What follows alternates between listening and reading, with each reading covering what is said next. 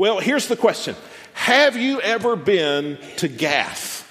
I wonder, has anybody in our church been to the ancient Philistine city state of Gath? Or have you been to the cave of Adullam? Uh, just not very far from Gath, uh, there between Gath and Jerusalem, uh, this uh, arid cave in the mountainous region of Israel. Have you been to Gath? Have you been to Adullam? Uh, I think some of us have been, and you may not know it. I think some of us are there today. So I want us to read about Gath and Adullam and see if this seems familiar to us. And so we're in 1 Samuel chapter 21. And we'll finish this chapter and read a little bit of chapter 22. I'm going to go quickly here through this passage part uh, because we're going to get to another passage where we're going to slow down a little bit. You should know as we get to this that it's about David. David is not the king of Israel. He is, though, the future king of Israel. The present king is Saul, and Saul hates David. He's jealous, he's angry, he's, he's bitter at David. And so he's seeking to kill him. David is on the run. Now, David has had so many ups and downs in his life, it's just extraordinary. Uh, we go all the way back to the first time we saw David his father, David's father, assembled all of his sons for a special event, everybody but David. And can you imagine how David must have felt when he finally found out that his father assembled all of the worthy sons but left David in the fields? And then, though, that, was, that would have been a down, but then David was anointed by the prophet Samuel to be the future king of Israel. So that would have been a great high in David's life. Well, then, just a short time later, David goes to the front lines of the battle versus the Philistines to check on his brothers. And in front of many of the soldiers there, uh, David's eldest brother ridicules him in front of everybody. And that would have been a terrible thing, a terrible investment, uh, not investment, but uh, embarrassment, terrible embarrassment. And then, shortly after that, there was an up. David defeated Goliath. That's a great thing. He's on top of the world. But then, the king tries to kill David. That'd have been a bad day. And so he had a down, and then he had an up because he married the daughter of the king. And then he had a down because the king tried to kill him again. And it's up and down and up and down. And last week we saw that David had fled the palace because he knew that the king was trying to end his life and he was so desperate, he was so hungry, he had to sneak to the temple and beg for the consecrated bread. That's how hungry, that's how desperate he was. And that's where we are as we come to the middle part of 1 Samuel chapter 21. David's life has been a roller coaster and it's, it's about to get worse. So, t- chapter 21, verse 10 says David fled that day from Saul's presence, and he went to King Achish of Gath. So here's Gath. He's going to Gath. Now, who are the uh, enemies of the Israelites? Who is it that they're locked in battle, a, a, a blood battle to the death? Who's the enemy? The Israelites. What's the capital? Not the Israelites, the Philistines. The Philistines are the enemies of the Israelites. What is the capital? One of the capitals for the Philistines. It's Gath. David is running to, uh, to the enemy. Now, something else you should know about Gath they had a hometown hero in Gath. You know who it was? Goliath was from Gath. And what had just happened to Goliath? He had just been killed. Who killed him? David. So David is going back to the city that is the capital of the enemy and the hometown of the man he had just uh, killed in, in battle. Have you ever been, listen, church, have you ever been so wrung out so fatigued, so frustrated that you couldn't think straight. I think that's where David was. He's gone to the worst place he could possibly have gone, but he's just desperate. That's what we see in verse 10. Verse 11 But Achish's servant said, Isn't this David, the king of the land? Don't they sing about him during their dances? Saul has killed his thousands, but David his tens of thousands. David took this to heart and became very afraid of King Achish of Gath. I mean, he should have been afraid of him long before then. It says, So he pretended to be insane in their presence. He acted like a madman around them, scribbling on the doors of the city gate and letting saliva run down his beard. So, does this sound like a good plan? David has gone absolutely nuts. Have you ever been to Gath? David is acting like a madman.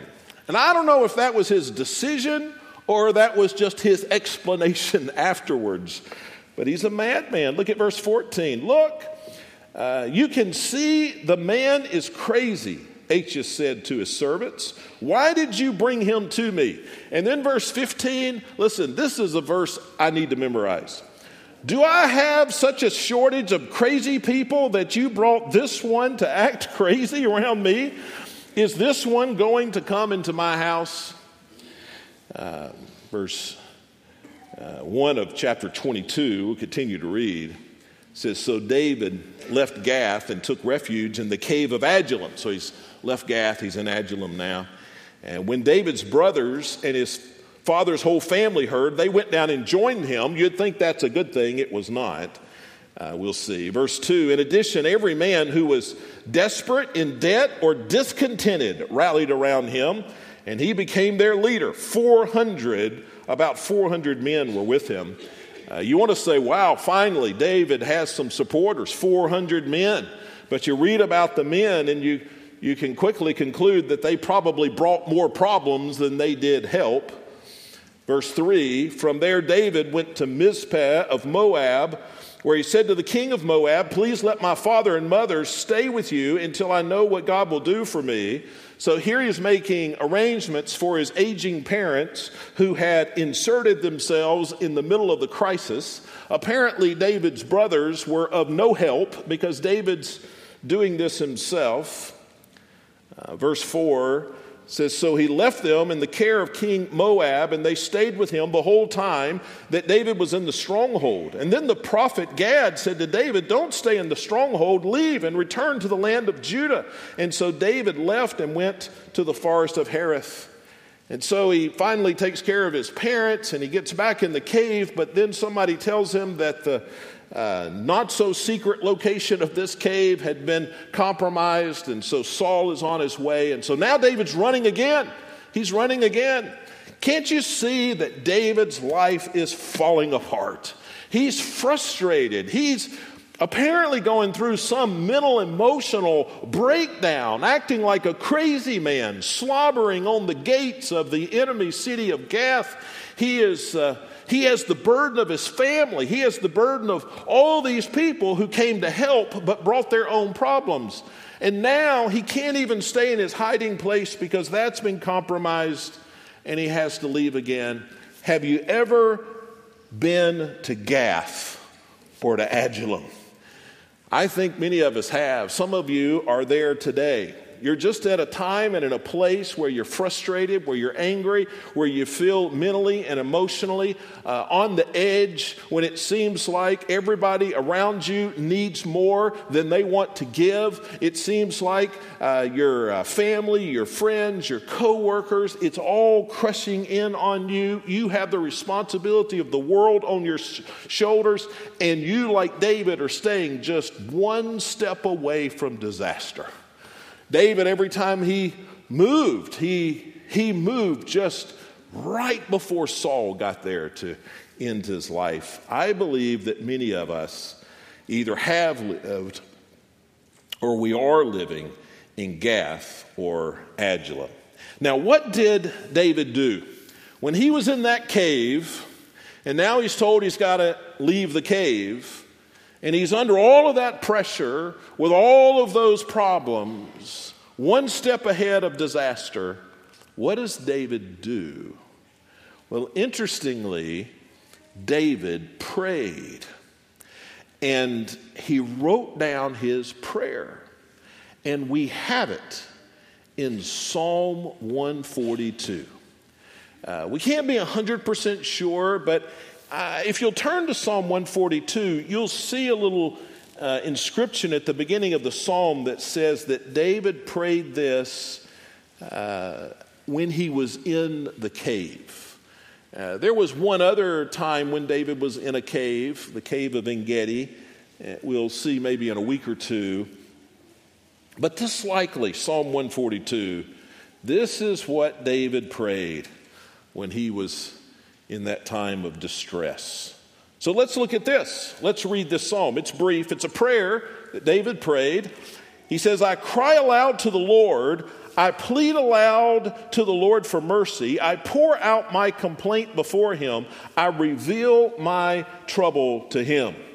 Now, the first thing I want you to notice here is how David describes his prayer. Now, there would have been much more to the prayer than just what we have recorded here. Uh, this likely would have been a very long prayer, but notice David characterizes the prayer by saying four things about it right there in those two verses. He says he cried aloud to the Lord. He says he pled aloud to the Lord. He says he poured out complaint before the Lord. And it says he revealed his trouble to the Lord. So, what did David do? What David very honestly, openly, verbally, the Bible says, explained his situations, his fears, his frustrations before the Lord. David just poured out his heart. Now, before we read any more, I want you to see a couple of quick lessons there. First of all, when you're hurting, when you're frustrated, when you are on the edge, you should pray aloud. That's what David did, and that's something that we rarely do today. Most often, when we pray, we pray silently. And, and that's okay to pray silently.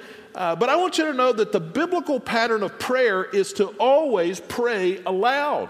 That is always the biblical pattern for prayer. And there's just something about saying aloud what are the frustrations of our heart, saying it to the Lord, not complaining about the Lord, but complaining to the Lord. We need to say it aloud. The second thing I want you to notice there is that you should give your hurts, frustrations, and fears to the Lord. That's one of those Christian things we say that I think sometimes we don't even know what we mean when we say it. If you've got a problem, give it to the Lord. If there's something you're worrying about, give it to the Lord.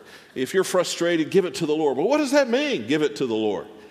Well, I'll tell you what it means. It means just what David does here in these first two verses.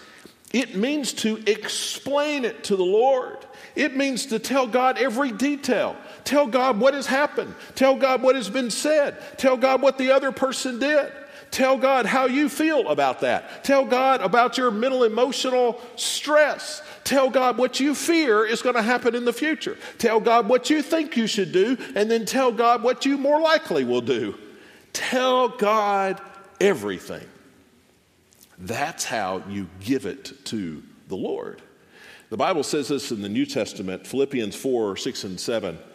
Don't worry about anything, so don't keep it, but in everything, through prayer and petition, with thanksgiving, let your requests be made known to God, and the peace of God which surpasses all understanding, will guard your hearts and minds in Christ. So if you will pray, if you will give it to the Lord, if you will explain it in detail, intricate detail to the Lord, the Bible says that there is a peace that's from God that you can't even explain that you'll experience in your life. David did that, and you see it in verses 1 and 2.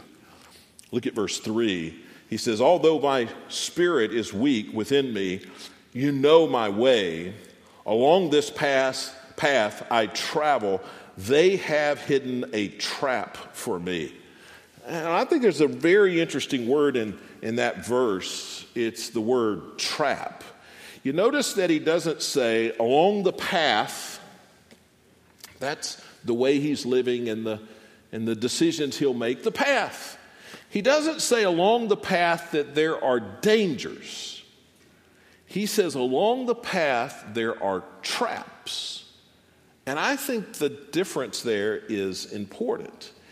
See, when we think that there are dangers along a path, we often will say to ourselves, I can manage that danger.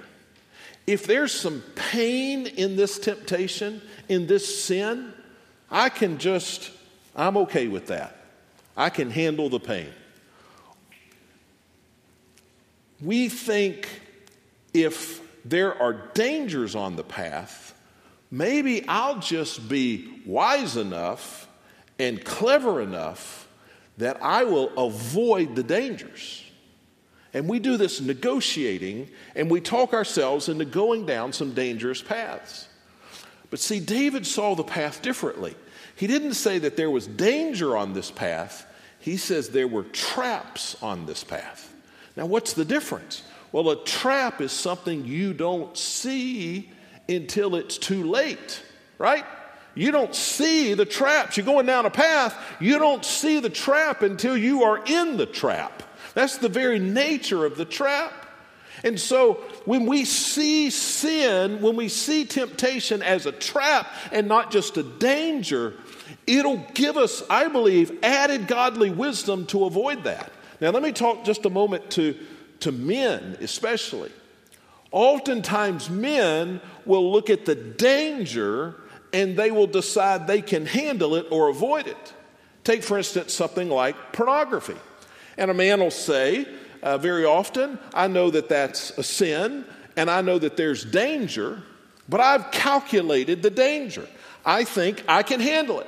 I don't think the danger is that bad. It may hurt, but nobody's going to know, and the, and, and the damage it's going to do is just not that significant. And so we talk ourselves men will talk themselves into going down that path because they think they can handle the danger. I'm going to put some limits and I'm not going to look beyond this and I'm not going to look any more than this. And, and, and we think that we can outsmart the danger. But men don't see pornography as a danger, see it as a trap. There are things in that sin that you don't even know about that are going to trap you, that are going to that are going to make it difficult for you to escape, that are going to cause you to regret. What happens if a person walks into a physical trap and he's caught? The first thing he does is he regrets it. I would have never gone down this path if I knew I was going to fall in the hole, if I was going to succumb to the trap. I never would have done this. And then he finds it often very difficult to get out. You're trapped.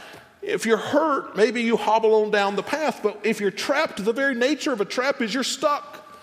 It's very hard to get out from a trap. We need to see, men see pornography not just as a danger, it is a danger, but see it as a trap because you don't even know all of the danger that's there. Take some relationship at work or somewhere in your life that uh, is just a little bit over the line and you know that that's sin and you know that there's temptation but you can handle it and you're going to put some barriers around it and you're going to be careful. As long as you see it as a danger you'll negotiate with the danger. But no see it as a trap. There there are traps you don't even see you're not even aware of. And you won't be aware of them until you have regret and you're finding it hard to get free hard to get free. So, interestingly, David calls this a trap. Look at verse 4. He says, Look to the right and see. No one stands up for me. Uh, there is no refuge for me. No one cares for me. Now, that's interesting because David has 400 people around him, plus, he had his parents and his brothers. See, David was not alone, but David was unsupported. So I, I think me and you, and I'm as guilty as anybody, we're, we're just unaware often of the hurt that's around us, the people who are struggling around us. That's where David was, people all around him. It's interesting in the original language, what is translated in our Bibles, no one cares for me. You know what it says literally? It's an idiom. It, it says literally, no one sought after my soul. So David has all of these people around him, 400 men plus family, his family, and he says nobody even cared. Nobody even sought after what was going on. Church, if, uh, if you're not in a small group, if you're not in a Sunday school class, it is very likely that you come week after week after week in worship and no one will ever seek after your soul. And you may be dying on the inside. And God's provision for you may be in the other people in this church. But if we're not in small groups where we get to know one another, uh, we may suffer. David suffered. Look at verse 5. He says, I cry to you, Lord. I say, You are my shelter, my portion in the land of the living.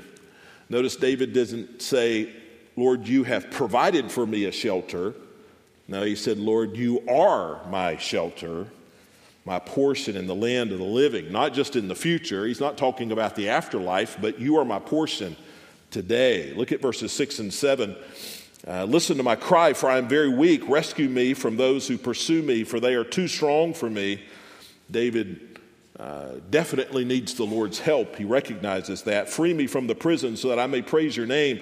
The righteous will gather around me because you deal generously generously with me. That's a description of the result, the victory that we can have in the Lord. But I want to focus on verse 5. Uh, when David's life was coming unraveled and it seemed like there was no good future, David was able to say something in verse 5 that I think is extraordinarily important. Now, I want to ask you to give me a little grace uh, for a moment. I'm going to do something I've never done before, and, and this is not just a uh, some sort of sermon device, some communication trick. Uh, it's just absolutely comes from the heart. Uh, pastor friend here in town, about my same age, uh, passed away about a month ago or six weeks ago now, and uh, that you know that makes you think about things and and um, I don't know, maybe a little sentimental time of the year for me for some reasons. And uh, what I want to do, if you'll allow, I want to take the next few minutes and I just want to preach to my three daughters. Can I do that? I have three daughters. Only one of them is here. The other two uh, uh, grown up, moved off. Uh, but I'm close to them, and I, am hopeful that they'll listen to this uh, message. I want to tell you uh, what I would say from this scripture passage. What I'd say to my three daughters if I were in the hospital today, not to be overly dramatic, but if I were in the hospital and the doctor said I had 15 minutes left on this earth in this life, and my girls were gathered around my bed there is no doubt in my mind what I would say. I have one statement, one truth, one discovery I have made in life that I would tell them. And I want to share that with, uh, with you. I would look to my girls and I would say to them, Girls, the Lord is my portion. You see, that's what David said, and I think that's what I would say. I know that's what I would say. I would say, Hannah and Emily and Ray, if you only remember one thing about your dad, remember this. For me, the Lord is my portion. Girls, if someone asks you to name one thing your dad accomplished in this life, please say, Our dad finally figured out that the Lord was his portion. And if my life has had any impact on your life at all, I'm asking you, embrace the Lord as your portion. Now, let me explain what that means. Uh, we see it here in verse 5, Psalm 142 5. This isn't the only place we see it in Scripture. David said it three other times in the book of Psalms. Jeremiah said it once in the book of Lamentations. But what does it mean? It's sort of odd sounding. The Lord is my portion. That's not common uh, phrase that we would likely say today. So, what, what does it mean? Well, it goes back to something uh, in history that every Jewish person would have been very familiar with in, in their day that you and I may not, uh, may not be as familiar with. So, if you go all the way back to the book of Joshua, the nation of Israel is entering the promised land. So, this was a land that God had promised uh, to Abraham and to all of his descendants, God had made this promise to Abraham just over 400 years earlier. And so now, in the book of Joshua, 400 years after the promise has been made, now they're in the promised land. Finally, all those generations, we're in the land that God has promised. Now, Joshua, as the leader, uh, it was his job then to divide up the land amongst the tribes of Israel. Now, the, the nation divided itself into 12 tribes, sort of 13 tribes. So, uh, Abraham had 12 sons. And so that's 12 tribes. Uh, one of his sons, Joseph, uh, received a double portion of the inheritance, and so that makes it 13. Uh, Joseph had two sons, Ephraim and Manasseh. Uh, so you throw those in, you take Joseph out, and you substitute those in, you end up with 13 tribes. So everybody in Israel uh, was a member of one of these 13 tribes, and he or she would have known exactly which tribe at that point uh, that, uh, that he or she was part of. And so, and I'm going to make this way simpler than it is. You can read it in Joshua 13 through 19. Joshua begins to divide up the promised land. And he says, Tribe of Judah, you get this piece of land. That's your portion. And the tribe of Issachar, this is your portion. And the tribe of Benjamin, this is your portion. So he's dividing up the land. 13, 13 tribes, he's dividing up the land. Now, this is not exactly how it happened, but let me paint a picture that'll help you see um, what, what did, how it did end. Uh, so imagine Joshua is standing there, and there are 13 tribal leaders waiting to speak with him. And so the first one steps up, and uh, Joshua says, All right, tribe of Judah representative, I'm giving the tribe of Judah this land.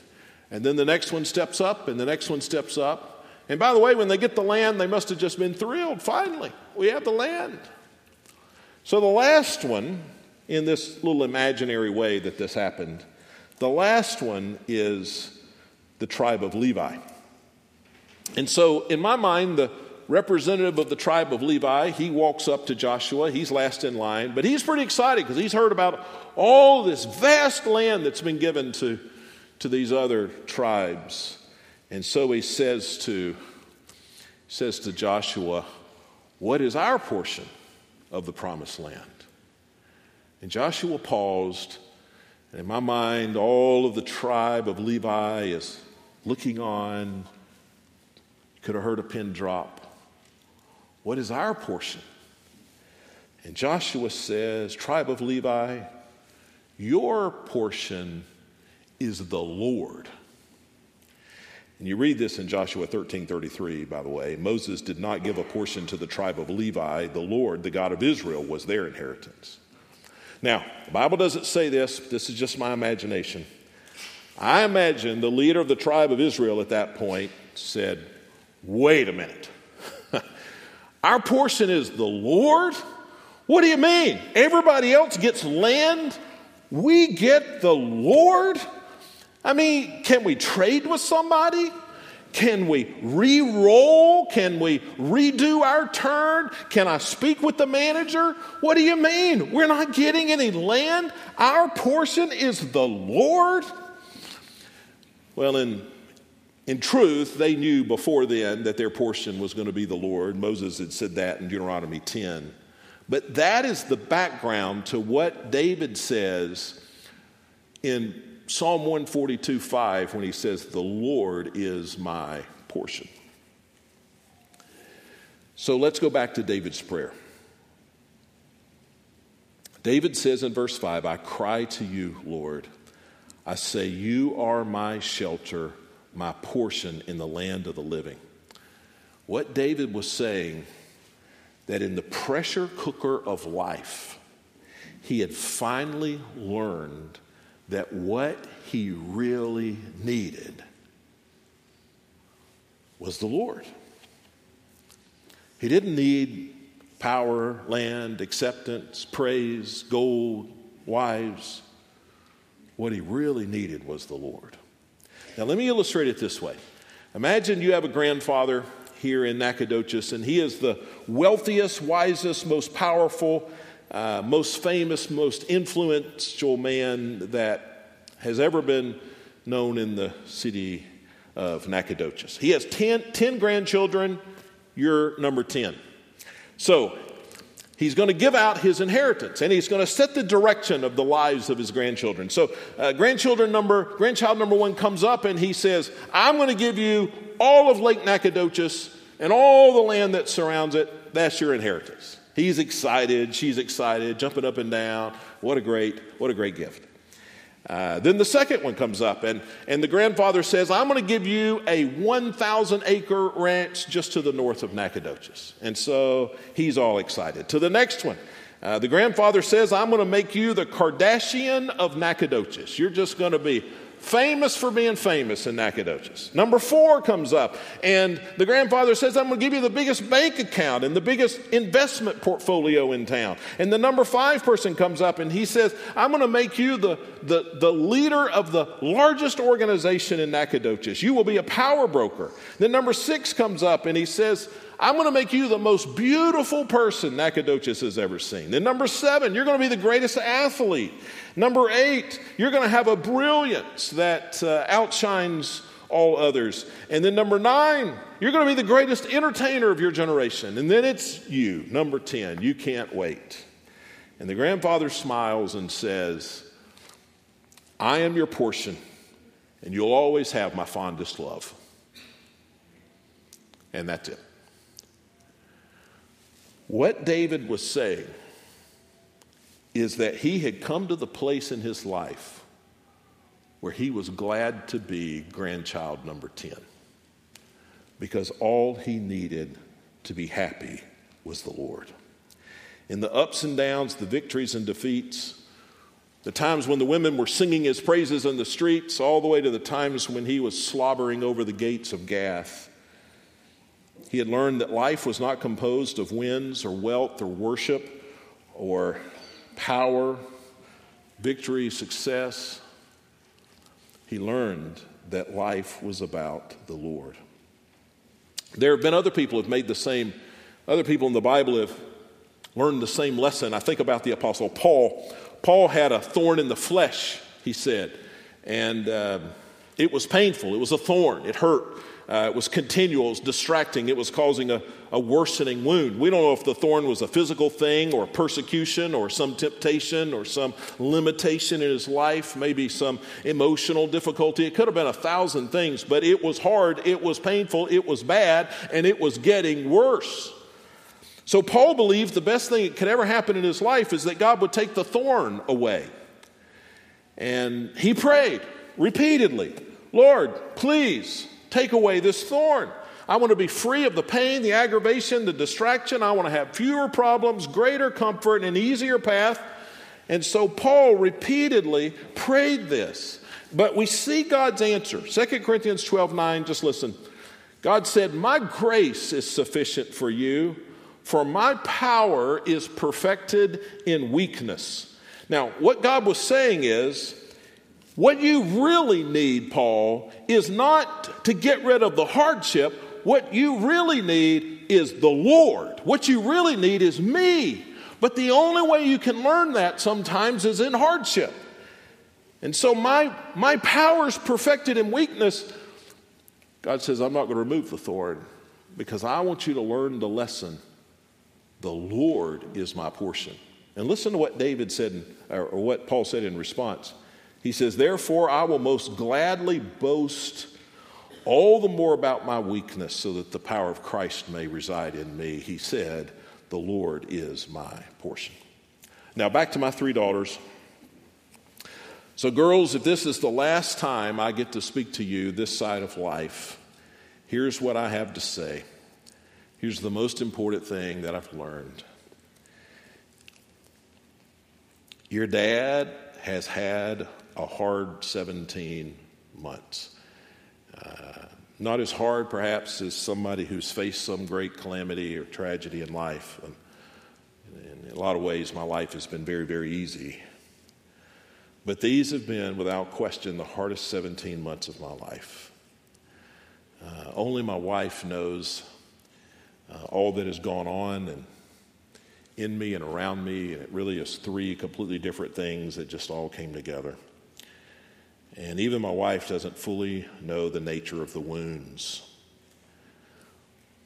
But in the hardest 17 months of my life, I have experienced the grace, the mercy, and the provision of God like I have never experienced before. And I have learned a lesson. Girls, I have learned a lesson in the last 17 months that I'm not sure I could have articulated two years ago. I have learned that the only real thing I need in life is the Lord. I've learned that the Lord is my portion. The Lord is enough. So, girls, there will be many things in life for you to pursue there will be many pressures to do this or that, and I'm sure you will experience some great successes and some spectacular failures. But the sooner you can learn this one thing, the better off you will be. That one thing is the Lord is my portion. To know that the Lord is the only thing I need and He is enough. I wonder if you can say the thing that David said and that Paul said. Now, in your outline, you're probably pretty nervous because there's still several points. I read a, I read a book this week by Thomas Brooks, a Puritan, late 17th century and uh, in the introduction of his sermon, he had 15 reasons why the Lord should be your portion. So I was going to share four with you. I won't share any of those. Uh, but they're on the website, noeldeer.com. Just go to today's resource page, and uh, all of that's, all of that's there. But I, but I end with this. Life is filled with distractions and temptations and snares. The end of all of those pursuits is loss. But if we will pursue the Lord, no matter what comes, we will be able to say, The Lord is my portion, and He is enough. Let me ask you to bow your head and close your eyes for just a moment. If you've never accepted Christ as your Savior, never thrown your lot with Him, I'm telling you that there's nothing in life that's going to satisfy. Nothing. Nothing. The Lord is your portion. Would you trust what Christ has done for you on the cross? Surrender your life to Him today. Lord, I'm hopeless without you. I trust you, and I want you to be everything to me. Would you do that today? Christians, we, we all live in the real world, right? We have problems and frustrations, and sometimes we slobber on the gates of Gath, right? Life can be hard. But as Paul learned, sometimes in the midst of that frustration, as David learned, sometimes in the midst of the difficulty, we learn the most important thing the Lord is my portion. That's all I need. You know, some people will learn that at the end of life, at the judgment. Some people will learn that very near the end of life. Some people will learn that only after some calamity has come. But let us be people who pursue the Lord and learn it today. Would you pray this prayer with me? Lord, help me to know, to embrace. You are my portion. And we pray this in Jesus' name. Amen. Let's stand together as we sing.